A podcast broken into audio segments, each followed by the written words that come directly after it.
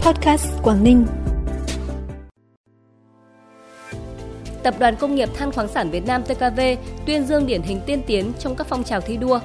Thành phố Hạ Long chuẩn bị cải tạo, mở rộng đền thờ Vua Lê, xã Lê Lợi. Lùi ngày điều chỉnh giá xăng dầu trong nước sang ngày 13 tháng 11 là những thông tin đáng chú ý sẽ có trong bản tin podcast tối nay, thứ Bảy ngày 11 tháng 11. Thưa quý vị và các bạn, sáng nay Tập đoàn Công nghiệp Than khoáng sản Việt Nam TKV tổ chức hội nghị tuyên dương điển hình tiên tiến trong các phong trào thi đua của tập đoàn năm 2022-2023 và vinh danh thợ giỏi cấp tập đoàn kỳ thứ 12. Tại hội nghị, thừa ủy quyền của lãnh đạo Đảng, Nhà nước, đồng chí Đặng Xuân Phương, Phó Bí thư tỉnh ủy Quảng Ninh đã trao huân chương lao động hạng nhất cho Viện Cơ khí Năng lượng mỏ. Đồng chí Cao Tường Huy, quyền Chủ tịch Ủy ban Nhân dân tỉnh Quảng Ninh, thừa ủy quyền trao huân chương lao động hạng 3 cho 6 cá nhân có thành tích xuất sắc trong phong trào thi đua của TKV năm 2022-2023.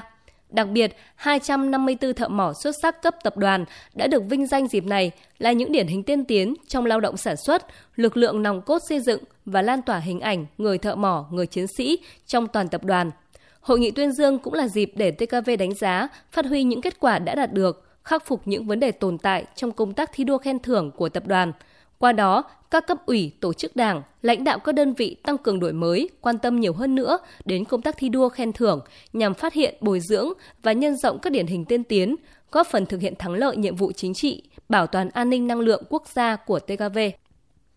Cũng trong sáng nay, đồng chí Cao Tường Huy, quyền chủ tịch Ủy ban nhân dân tỉnh đã đi kiểm tra thực địa nghiên cứu đầu tư dự án đường nối cầu tình yêu với cầu Cửa Lục 3 quyền chủ tịch Ủy ban nhân dân tỉnh yêu cầu các sở ngành cùng thành phố Hạ Long tham gia ý kiến để đơn vị tư vấn hoàn thiện nghiên cứu, đề xuất dự án với mục tiêu hạn chế tối đa tác động tới cảnh quan thiên nhiên, môi trường và hệ sinh thái rừng ngập mặn tại đây. Quy mô dự án đồng bộ với cầu Tình Yêu và cầu Cửa Lục Ba. Các cây cầu trên tuyến phải được thiết kế hiện đại độc đáo để đây không chỉ là công trình giao thông đơn thuần mà còn tạo ra điểm nhấn về kiến trúc cảnh quan, điểm đến chiêm ngưỡng, ngắm cảnh của nhân dân và du khách. Sáng nay, Thường trực Thành ủy Hạ Long tổ chức hội nghị để nghe báo cáo tiến độ triển khai đầu tư dự án cải tạo, mở rộng đền thờ Vua Lê, xã Lê Lợi. Phát biểu chỉ đạo, đồng chí Vũ Quyết Tiến, Bí thư Thành ủy Hạ Long khẳng định, dự án cải tạo mở rộng đền thờ Vua Lê nhằm hiện thực hóa nhu cầu của nhân dân đối với di tích này và có ý nghĩa rất quan trọng để thành phố khai thác tối đa các tiềm năng thế mạnh trong phát triển du lịch, thúc đẩy phát triển kinh tế xã hội bền vững.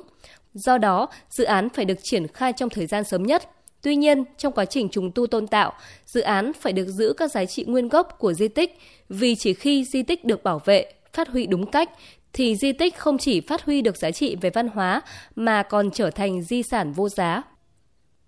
Chào mừng Ngày hội Đại đoàn kết toàn dân tộc năm 2023, sáng nay Tổ đại biểu Hội đồng Nhân dân tỉnh Tiên Yên, Bình Liêu, Ba Chẽ phối hợp với Ủy ban Nhân dân huyện Bình Liêu tổ chức khánh thành và trao tặng kinh phí hỗ trợ nhà ở cho gia đình ông Hoàng Ngọc Bảo ở thôn Bắc Pò, xã Đồng Tâm, huyện Bình Liêu. Ông Hoàng Ngọc Bảo là người hoạt động kháng chiến giải phóng dân tộc, được tặng huân huy chương kháng chiến. Ngôi nhà của gia đình ông đã xuống cấp, song do hoàn cảnh kinh tế khó khăn, chưa có điều kiện để xây mới.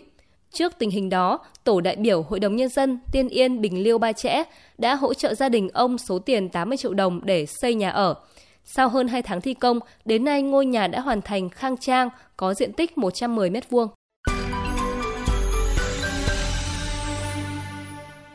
Bản tin tiếp tục với những thông tin đáng chú ý khác. Trong hai ngày mùng 10 và 11 tháng 11, tại đồn biên phòng cửa khẩu Cảng Cẩm Phả, Bộ Chỉ huy Bộ đội Biên phòng tỉnh Quảng Ninh đã tổ chức diễn tập điểm chiến thuật cấp đồn biên phòng với đề mục đồn biên phòng chuyển trạng thái sẵn sàng chiến đấu, thực hiện nhiệm vụ A3, tổ chức chuẩn bị và thực hành chiến đấu bảo vệ đồn. Cuộc diễn tập được tổ chức thành 3 giai đoạn gồm chuyển trạng thái sẵn sàng chiến đấu, tổ chức chuẩn bị chiến đấu, thực hành chiến đấu. Nhờ tổ chức tốt các khâu chuẩn bị, cuộc diễn tập đã được tổ chức thành công, đạt được mục đích yêu cầu ý định đề ra. Thực hiện chỉ đạo của Công an tỉnh, từ ngày 15 tháng 10, Công an huyện Hải Hà triển khai chương trình đổi vũ khí, vật liệu nổ và công cụ hỗ trợ lấy bình chữa cháy – các đội nghiệp vụ công an các xã thị trấn và lực lượng cảnh sát khu vực tăng cường nắm tình hình địa bàn để tuyên truyền vận động nhân dân tự giác thực hiện. Đến nay, Công an huyện Hải Hà đã thu hồi được một súng tự chế, 13 vũ khí thô sơ các loại, đồng thời vận động các nguồn lực trao tặng bình chữa cháy cho các hộ nghèo, hộ cận nghèo, hộ có hoàn cảnh khó khăn. Theo thông lệ, hôm nay 11 tháng 11 đến kỳ điều hành giá xăng dầu trong nước,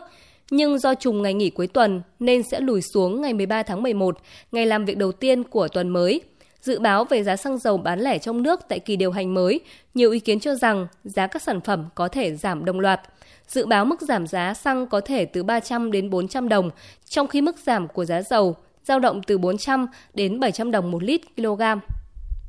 Phần cuối bản tin là thông tin thời tiết trên địa bàn tỉnh. Đêm nay và ngày mai, thời tiết các khu vực trong tỉnh phổ biến, mây thay đổi, đêm không mưa, ngày trời nắng. Khu vực miền Đông chiều mai có mưa rào và rông, nhiệt độ giao động từ 24 đến 29 độ.